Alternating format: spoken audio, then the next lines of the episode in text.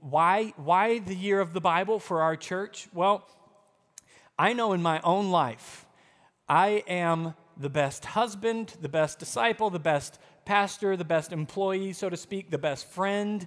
I am the best version of myself, so to speak, when I am faithfully in the Word of God and I have regular habits of spending significant amount of time in the Word of God. Like if there's times where I've set where I'm going to spend an hour in Scripture every day, it's funny, all the things that we waste so much energy and focus on trying to New Year's resolution, where we're going, I'm going to do this, and I'm going to change this, and I'm going to be a better this, and I'm going to stop doing that, and I'm going to start doing this. I've found that all those things that we want to change, if we just focus on the keystone habit of prioritizing the Word of God in our lives, we will see the fruit of that in all areas of our lives because the Holy Spirit works through God's Word to bring about transformation in our lives. The Holy Spirit illuminates Scripture to where we can understand, where we can believe.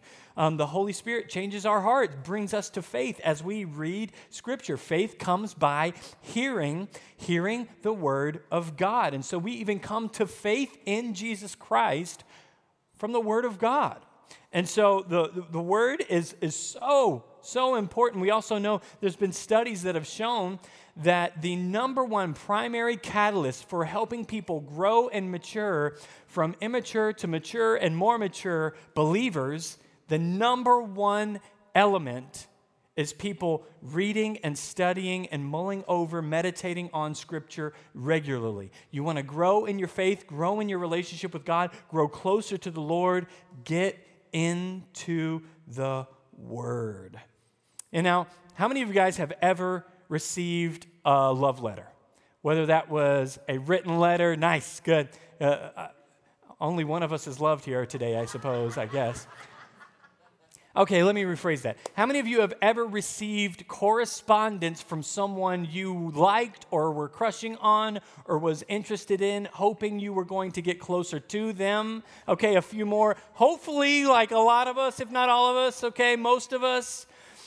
You know, when you get a Facebook message or a text message or a written letter, whatever it might be, from someone that you like or you're crushing on, or that you're interested in getting closer to, when you get that correspondence, you don't just read it and go, oh, that was nice, and then put it away.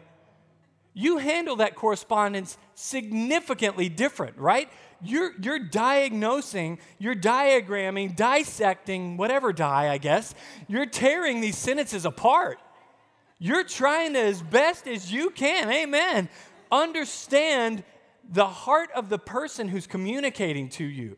You're going, now why did they say they like me? When they said they liked me, did they mean that they like me or that they like me? Now, why did they put like ... here? Because I feel like 2 dots would have been sufficient. Are they trying to say something with the 4 dots there? And they really, I wonder why they... You want to study it. You want to understand the nuance of every word they chose, everything that they said, because you're trying to understand how they feel about you. And you're trying to get to know this person better. It's enthralling. You want to dig into it, and you want to. No one's telling you, you better read that again. You want to. You spend time in it because you're hopeful of what that person will be to you. And I love to present the Word of God in a sense as God's love letter to us, where this is available to us, where it is God's self-revelation. He has revealed Himself to mankind many ways, like creation. Romans tells us that God has revealed Himself through creation, but one of the primary and most important ways that God has revealed Himself to us is through His Word. And like the person who's got that love letter, we ought to be going, man, what does this mean? Why did they say that? I wonder why it says it that way. Why did they just dig into it? Because of the wealth of knowledge of God that is available to us. So this year, as we focus on Scripture, where we're going through the whole Bible as a church family in a year, we're preaching on what we read that week. As we do this, let's take it as an opportunity not to simply grow in our knowledge, because knowledge puffs up, but to grow in our knowledge in a way that serves us getting closer to the Lord, to where we're knowing Him better where we feel like we're getting closer to him and thereby are being changed from glory to glory, where we're being matured and grown in our relationship with the Lord. As we begin today, I want to cover four very briefly, very quickly. I don't have enough time to give as much time to this as I would like, but four primary doctrines on Scripture. We have the doctrine of inspiration, the doctrine of inerrancy, the doctrine of authority, and the doctrine of sufficiency. Doctrine is simply the word that we use to say, we believe this about something. We have the doctrine, for example, the doctrine of inspiration comes out of the main text we're going to be in today, 2 Timothy chapter 3.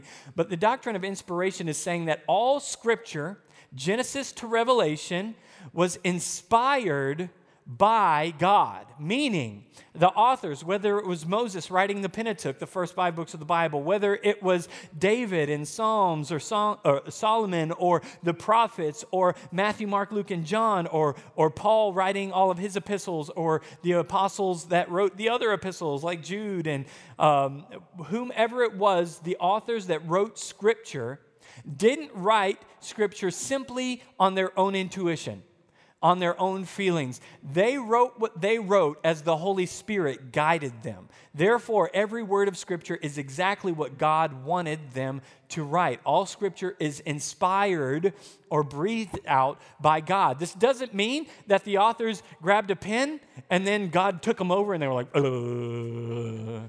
And all of a sudden, their hand just goes nuts writing what God wanted them to write, and they come to and they're like, oh, whoa, what did you say, God? God inspired and motivated the very intentions in their hearts and in their minds, which is why so much of Scripture is personal. You see Paul writing to churches he loved. And so you can see him saying things like, beloved, I wish this for you. We see John saying, beloved, I wish above all that you prosper and be in health, even as your soul prospers. And so we can see communication from John, from Paul, from all these different authors to whom they were writing. But it was God who inspired those motives, those thoughts in their hearts and in their mind, and ultimately inspired what very words they chose to write, which is why this is the Word of God. The doctrine of inerrancy flows from that if God meticulously orchestrated what was thought, what was intended, and what was written, then we can trust that Scripture also is without error. Now, today in 2022, wow, it's the first time I've said that. In 2022 today, we have the ESV, the NLT, the NIV, the King James, the New King James, the HSB, the CSB, all the Bs. We have a ton of translations of the Bible, which is taken from scholars who have studied Hebrew and studied Greek and are experts in the ancient languages as well as in the ancient cultures and have done their best, trusting God to guide them to translate these Greek and Hebrew words and Aramaic into modern day English, where we can read the Bible, where we can study, where we can memorize, which is wonderful. The doctrine of inerrancy is not to say that each translation is without error, but that the original manuscripts, the original writings of the original authors are without error. Now, we can also trust that God is not going to go, okay, you write this, and now I hope it works out for 2,000 years, 3,000, however long it ends up being. No, we believe that God superintended and guarded and managed the preservation of Scripture throughout history, so that we today could look at these 66 books, Genesis to Revelation, and trust that this was all inspired by God without error in the original writings, and we can trust it to be the Word of God. This leads to the third doctrine we're going to talk about, which is the authority of Scripture, that therefore, since Scripture was inspired by God without error, it is the authority for our lives, not our feelings. In the day and age where the world is telling us, follow your arrow wherever it points, or whatever you feel is right, whatever is true to you must be your truth. Scripture is the authority, not our feelings. Your feelings will lie to you all the time. This is why Jeremiah said the heart is deceitful above all else. Who can know it?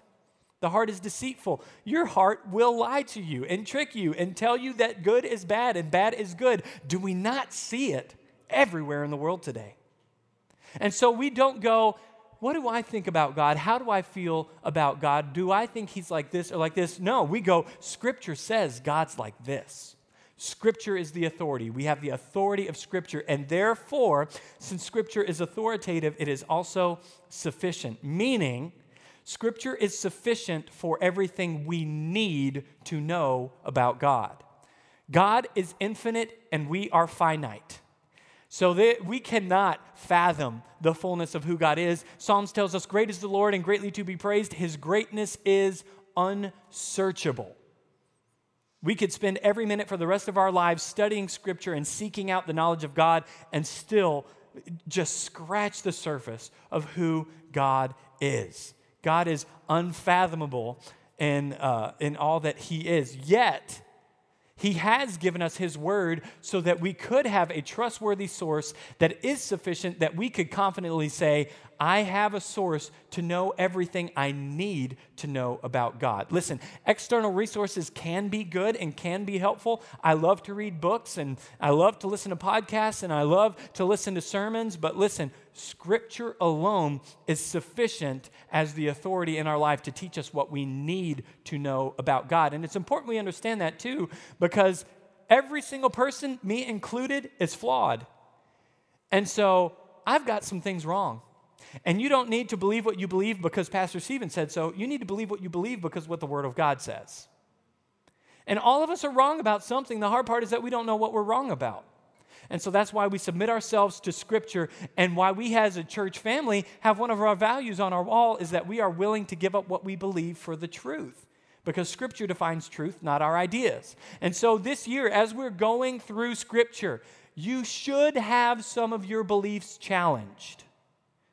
I remember this Foundations Bible reading plan that we're doing. I remember our staff did it like 4 years ago, and I remember going through it and reading a certain passage, and I went, hang on. And I began wrestling with what I read. It was challenging my belief, my view about God in a certain aspect. And so I'll recall one more time the conversation I had with one of my best friends in Bible school who came up to me, and he came up to me with a particularly difficult passage, one that's not very palatable. And we read it together, and he said, Stephen, how does this passage work with what we believe? And you've heard me say this before, that's the wrong question. The question is not, how does Scripture work with what we believe? The question is, how does what I believe work with Scripture? Because if one of them is wrong, it's me, not Scripture. Why? Because it was all inspired by God, it's without error, it is the authority, and it's sufficient. So we need the Word of God. Let's go to 2 Timothy chapter 3. The text we're going to be in today is very popular, very famous, especially around the conversation of the Word of God. But 2 Timothy chapter 3, we're going to start reading in verse 1. This is what Paul wrote, the apostle, writing to his apprentice, the young pastor Timothy. Chapter 3, verse 1, he says this, "But understand this, that in the last days there will come times of difficulty. For people will be lovers of self." Does that sound like 2022? "Lovers of money." Does that sound like our world today? "Proud." That's not us, huh? Yeah, it is. "Arrogant, abusive, disobedient to their parents." Wow, that's an interesting one to slide into this list of really bad things. "Ungrateful, unholy, heartless, unappeasable, slanderous, without self-control, brutal, not loving good, treacherous, reckless, swollen with conceit, lovers of pleasure rather than lovers of God." Does that not sound like our world today?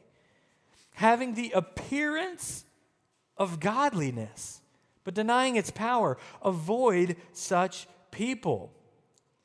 For among them are those who creep into households and capture weak women, burdened with sins and led astray by various passions, always learning and never able to arrive at a knowledge of the truth. Just as Jannes and Jambres opposed Moses, so then these also oppose the truth. Men corrupted in mind and disqualified regarding the faith, but they will not get very far, for their folly will be plain to all, as was that of those two men."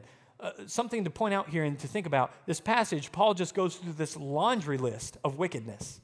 this laundry list of evil, and he's talking about people that we're going to step back and we're going like, man, that sounds like terrible, ungodly, awful people. But if we read the rest of the context of this passage, we see he's actually talking about people that would be proposed as believers because they go into homes of sinful women and capture them with false theology, false doctrine.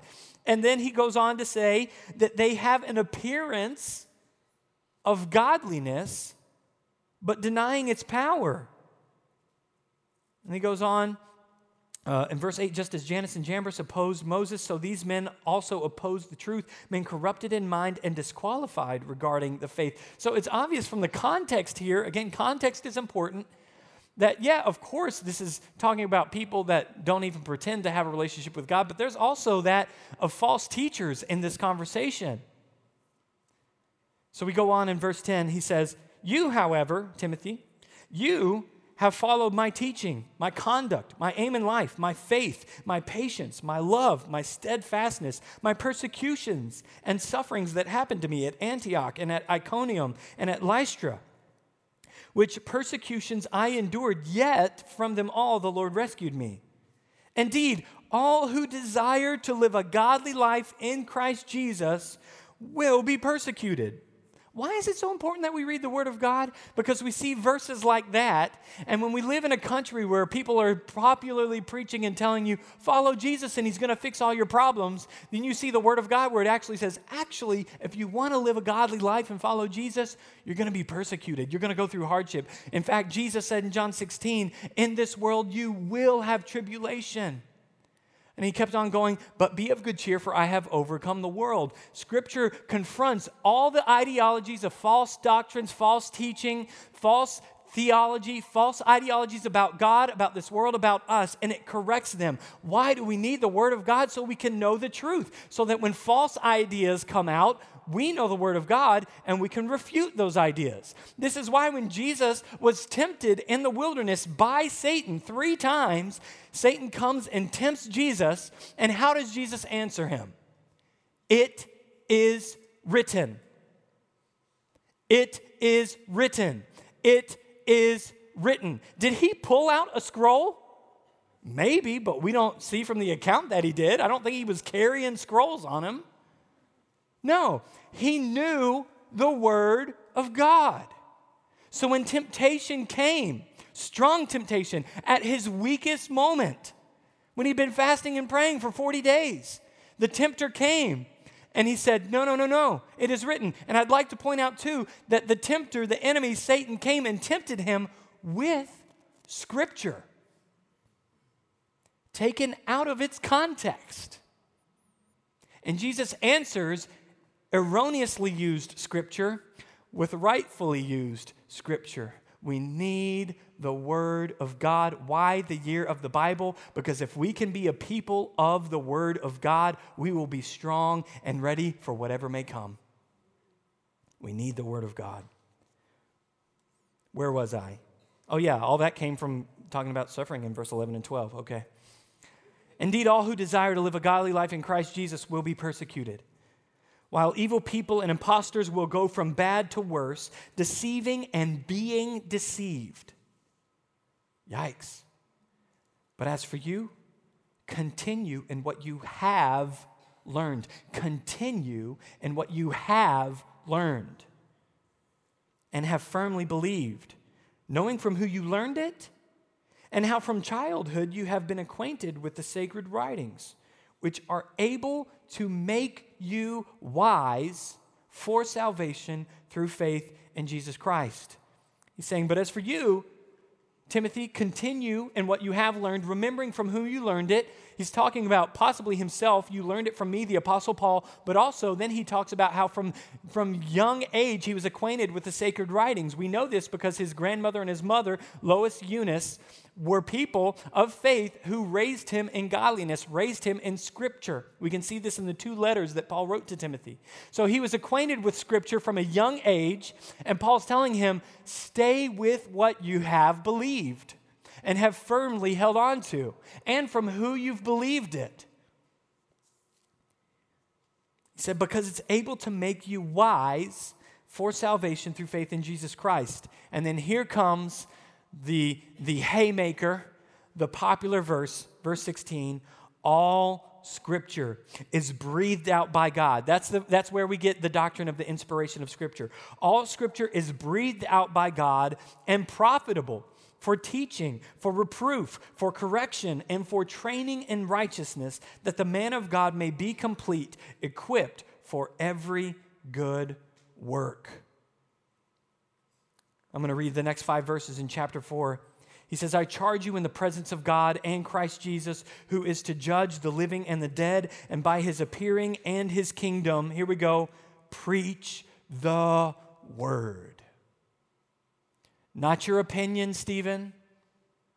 Not popular culture ideologies. Preach the word. Paul, talking to the pastor, Timothy, says, I charge you in the presence of God and of Christ Jesus, who is to judge the living and the dead. He's putting the fear of God in Timothy, saying, I charge you in the presence of God and of Christ Jesus, who will judge the living and the dead at his coming. Preach the word. Why the year of the Bible?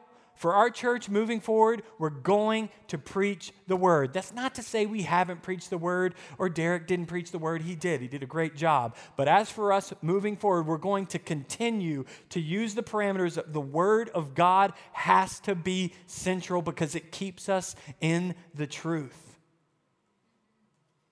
And here, why does that matter? That it keeps us in the truth? Let's keep reading. Verse 2, preach the word, be ready in season and out of season, like Jesus was when the tempter came. He was ready in season and out of season. Reprove, rebuke, and exhort with complete patience and teaching. Here we go. Here's why we need it. For the time is coming when people will not endure sound teaching, but having itching ears, they will accumulate for themselves teachers to suit their own passions. And will turn away from listening to the truth and wander off into myths. This is the day we live in, where people want to find someone to teach them what they want to hear rather than the hard, sometimes uncomfortable, sometimes confronting truth of Scripture. He says they've wandered off into myths. They've wandered from the truth. He said there's coming a day, I believe it is now, when people don't tolerate sound doctrine anymore. They don't want to know what's the truth. They want to quantify it with their truth, my truth, your truth, based on our own feelings, our fallen, sinful judgments of what's right and wrong. And when you are in the Word of God, when you're reading Scripture for yourself, the Word of God confronts you. And those sinful passions and desires that we have, that we long for, the Word of God says, no, that's not acceptable. That's not true. That's error. We need to refute that. We need to rebuke it. We need to repent. We need to turn from it into the truth. And if ever there's a day where we need to be putting the Word of God in us, looking at the landscape and looking at the temperature of our culture and looking at what's coming down the line, we will need the Word of God. You will need to have it in you because you never know when that temptation comes. You never know when that conversation's going to come. You never know when you're going to find yourself in a conversation where someone is telling someone something false. And you're sitting here going, oh, what was that thing that Pastor Stephen said that one time? No. When you know the word for yourself, you can say, actually, did you know that the Bible really says this? And so if you believe in Scripture, that's actually not true. A few things that we see from this writing from Timothy, or from Paul to Timothy, that Scripture does, why it's valuable, why we need it. Number one, Scripture teaches us. So it's profitable for teaching. Well, what does it teach us? I mean, a lot. Scripture teaches us a lot through these 66 volumes. One, it teaches us about God. That's most important. Scripture teaches us about God. Listen, our fallen minds should not be trusted to determine what's right and wrong about God. We need Scripture to tell us the truth about God. Scripture teaches us about God, who he is, his character, his nature, his attributes, his values, what he loves, what he hates.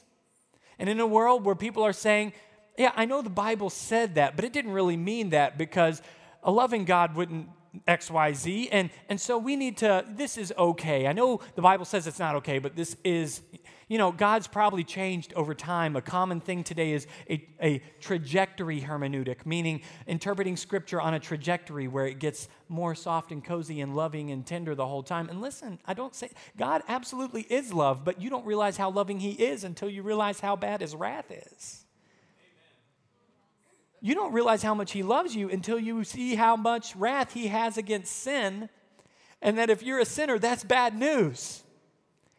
And we're all sinners, so that's bad news for all of us. But the good news, the gospel of Jesus Christ, is that he took that cup of wrath on the cross for us, that we don't have to experience that, and we get the love, the mercy, the grace of God because of what Jesus Christ accomplished for us. But Scripture teaches us about God, who he is, what he loves, what he hates. And so when people try and tell us, you know, God's not like the God in the Old Testament anymore, well, Scripture teaches us that God is immutable.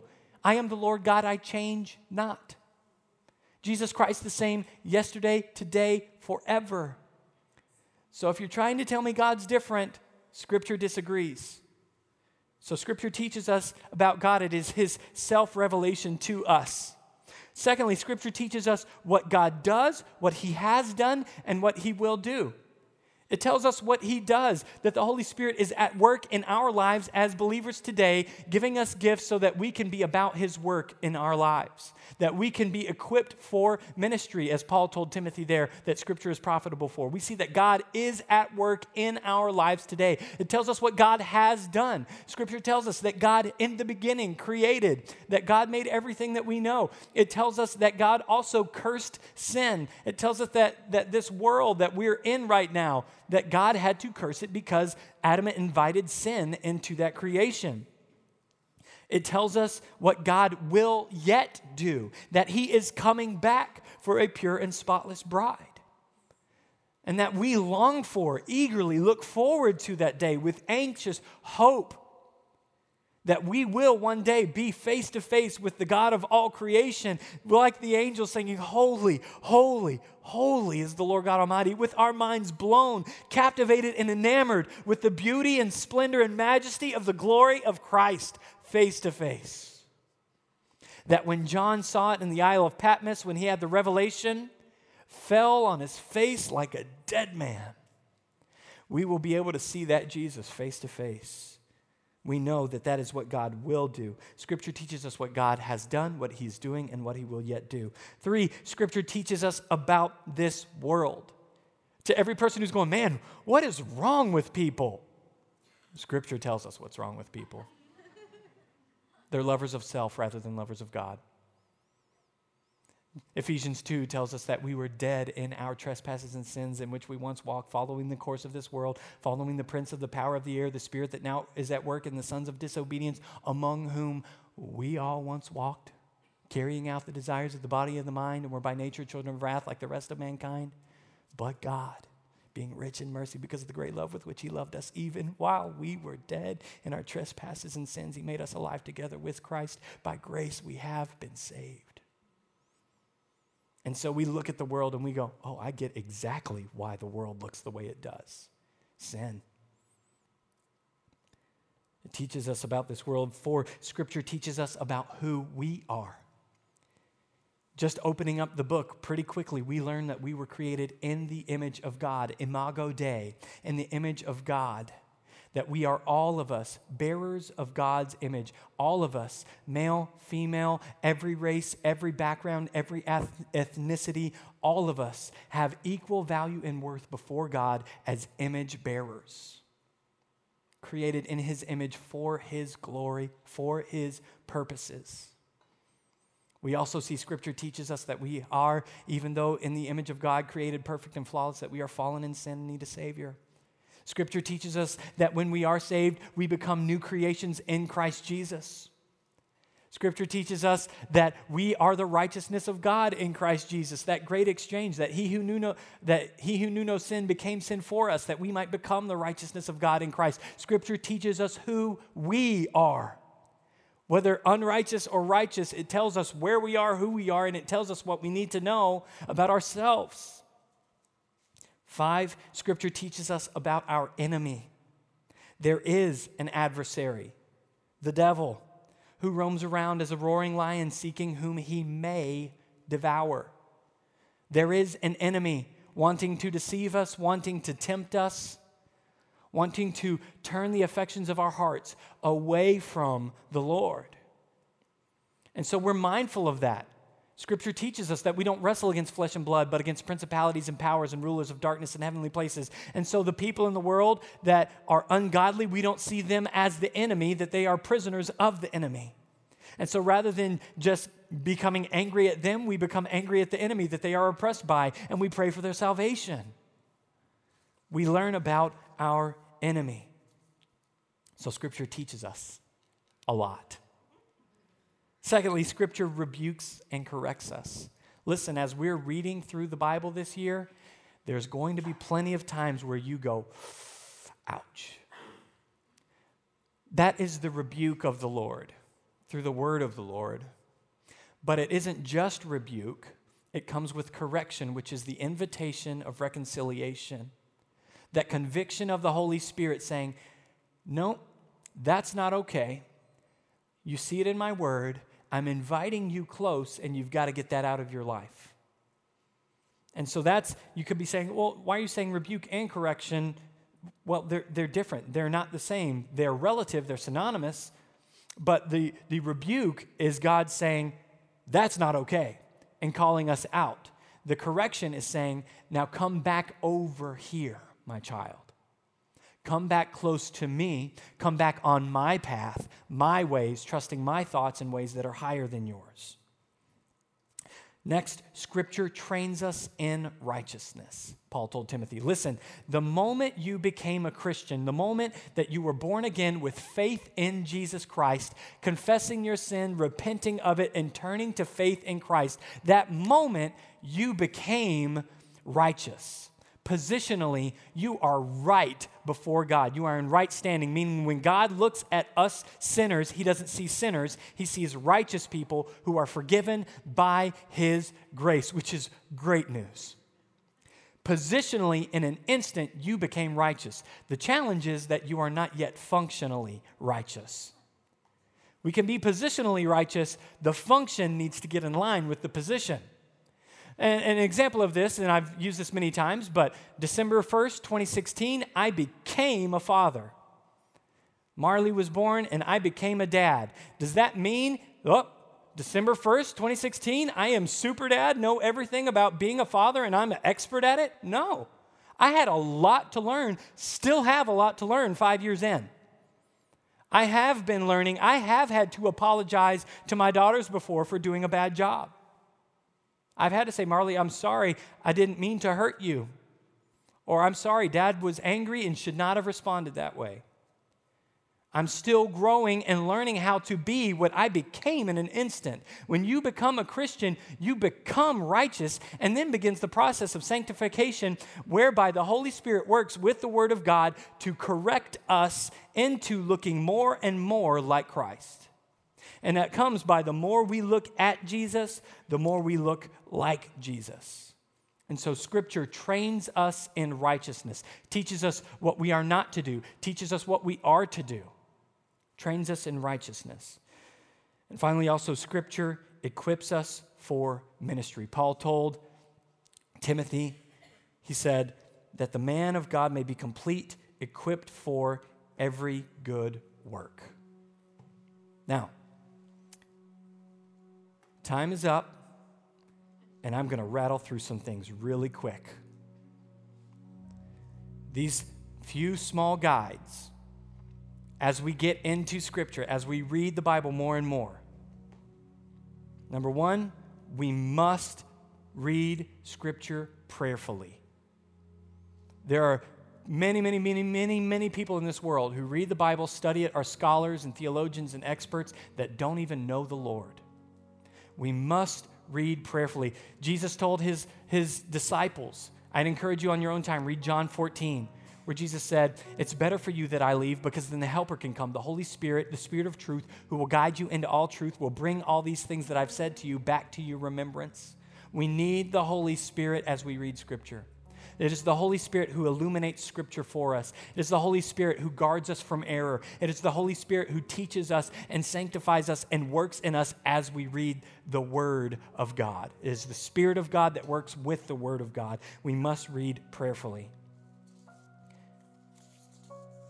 We must read Scripture patiently.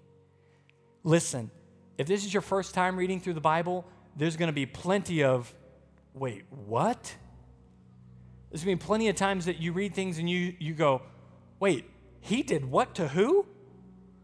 Listen, it's going to take the rest of your life to grow in your knowledge, grow in your understanding more and more and more. You can read the Bible 5,000 times in the rest of your life and still have more to learn, still have more to understand, more to grow in. This is a lifelong task. Remembering the Apostle Paul said, I have not achieved. I have not attained, but that one thing I do, forgetting what is behind, I press on towards the mark, the upward call of God in Christ Jesus. If Paul ain't got it, we ain't got it, and there's more to grow and more to learn. So be patient. Accept the fact that you're not going to get it all right away. Accept that you're going to get through round one to round 20, whatever round of reading through Scripture you might be on, and there's going to be things that you just have to go, I don't fully get that yet. But that's okay. God does. And he has made it clear the things that I need to know. And finally, we must read Scripture responsibly. We must read Scripture responsibly. That word you heard me say a few times, that you hear me say a lot, that I'm going to keep on saying over and over, context is king. Context determines the meaning of words, the meaning of sentences, the meaning of paragraphs, the meaning of literary units. Context is important. That's the easy example is the Philippians 4:13. I can do all things through Christ who strengthens me. That doesn't mean I can pass my test through Christ who strengthens me. I can get that new job through Christ who strengthens me. When you put it in context and read all of Philippians chapter 4, you see the Apostle Paul is saying, I've been rich, I've been poor, I've abounded, I've abased, I've been through good times and bad times essentially, and I've learned in whatever state I'm in to be content. I can do all these things through Christ who strengthens me. It doesn't mean I can just do anything because Jesus gives me super strength. It means that I can enjoy Christ in the good times and I can enjoy Christ in the bad times. I can do it all because Jesus Christ gives me strength. Context. We read responsibly because I can take you to Jeremiah 25 where it says, thus saith the Lord of hosts, the Lord of Israel's armies, drink, be drunk, and vomit. And Wisconsinites said, there's my verse.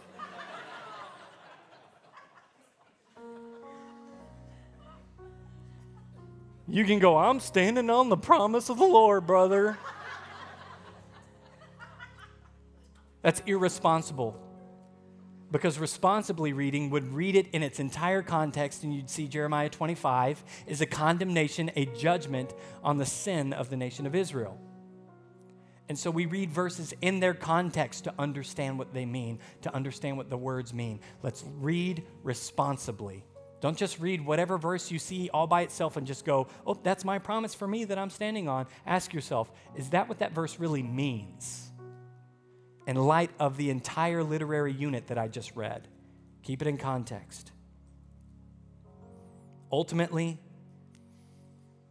it's most important that our heart and our goal in this is to know God. Not to just know more about Scripture, not just to know more theology and more doctrine, which are good things, but to know God. The Word of God is meant to lend to knowing God. And I pray and I hope that that is what our church family experiences and grows in, is the knowledge of God that leads to deeper relationship with God. God, we thank you for your word. We thank you that it is inspired, that it is inerrant, that it is authoritative, that it is sufficient, that you have given us everything we need to know about you in your word. And I ask that your Holy Spirit would guide all of our church family as we read through Scripture, that we would see the truth, that we would be guarded from error, and that we would not fall into the errors of not living it out and not applying it, not walking it out, deceiving ourselves, as James said. But we would be the wise man that Jesus talks about, that hears his word and does it, having our house built on the rock. God, help us to know you, to see the truth, to walk in light of the truth, and to live in a way that pleases you, that you would change our hearts. And God, I pray that as people are reading Scripture, that you would sovereignly save them, that as people come to faith, that as people are reading Scripture, that you would open their eyes, that they would come to faith in Jesus Christ and be saved just by reading their Bibles. Your word has the power to do it through your Holy Spirit, God, so I ask you to do it for their good and for the glory of your name. In Jesus' name, amen.